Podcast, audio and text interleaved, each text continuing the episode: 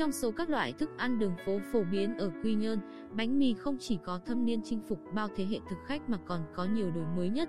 Một phần thay đổi trong thị hiếu ẩm thực và cả ký ức về phố biển của nhiều người Quy Nhơn cũng gắn liền với những xe hay tiệm bánh mì.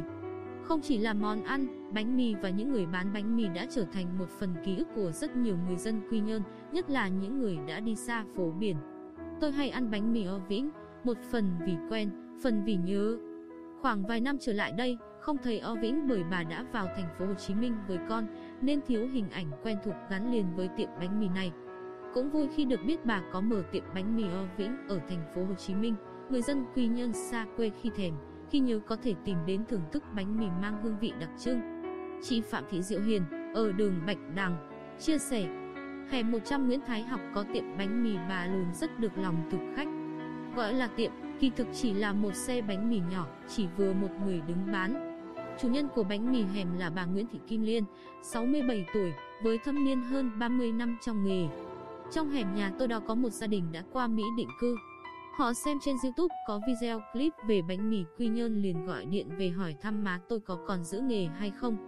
Họ nói đi xa nhưng vẫn nhớ bánh mì hẻm của má tôi đã trở thành một phần ký ức của họ về Quy Nhơn. Cô con gái bà Liên vừa phụ mẹ xếp bánh, vừa bày tỏ niềm vui khi chia sẻ câu chuyện về xe bánh mì của gia đình.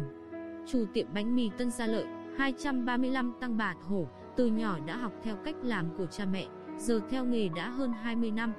Hầu hết các nguyên liệu từ thịt nguội, bơ, pate cho đến nước sốt, tương ớt đều do chủ tiệm tự làm. Bà Nguyễn Thị Quế, chủ tiệm bánh mì Tân Gia Lợi, bộc bạch, bán lâu nên tôi có nhiều khách quen nhiều năm, những người quy nhơn đi xa mỗi lần trở về cũng tìm đến mua.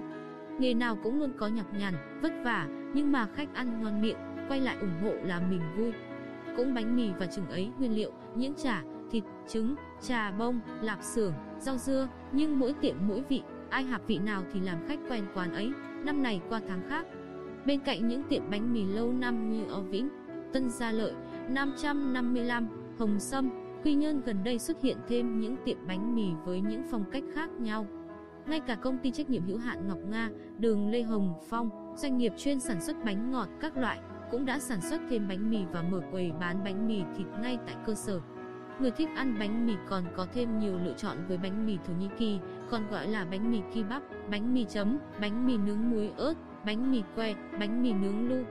Bánh mì chả cá rồi đến kiểu Đà Nẵng với chuỗi 5 cửa hàng bánh mì đệ nhất và gần đây nhất là bánh mì Tuấn Mập Sài Gòn, 120 Ngô Mây, khai trương đầu tháng 12 năm 2020.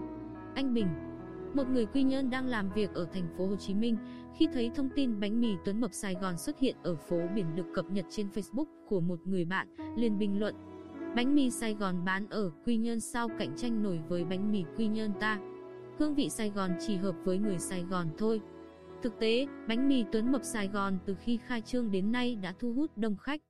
Tùy theo từng kiểu bánh mì và mức độ đầu tư mà chủ tiệm bánh mì bán với giá khác nhau, nhưng phổ biến từ 10.000 đến 15.000 đồng một ổ. Có tiệm bán ổ đặc biệt giá 20.000 đồng.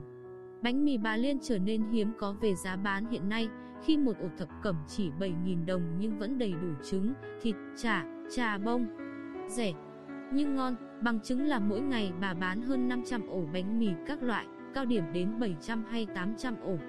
Nếu nâng giá hơn nữa theo mặt bằng chung, bà Liên sẽ có thêm khoản thu nhập đáng kể, nhất là đối với một người bán thức ăn bình dân đường phố. Nhưng bà Liên không làm thế, bởi như bà chia sẻ, trước đó tôi bán có 5.000 đồng một ổ bánh mì thập cẩm. Hai năm nay tôi lên giá 7.000 đồng một ổ, mà ai muốn mua 5.000 đồng một ổ thì tôi cũng bán chớ. Bạn hàng cả mà, có lúc này lúc kia,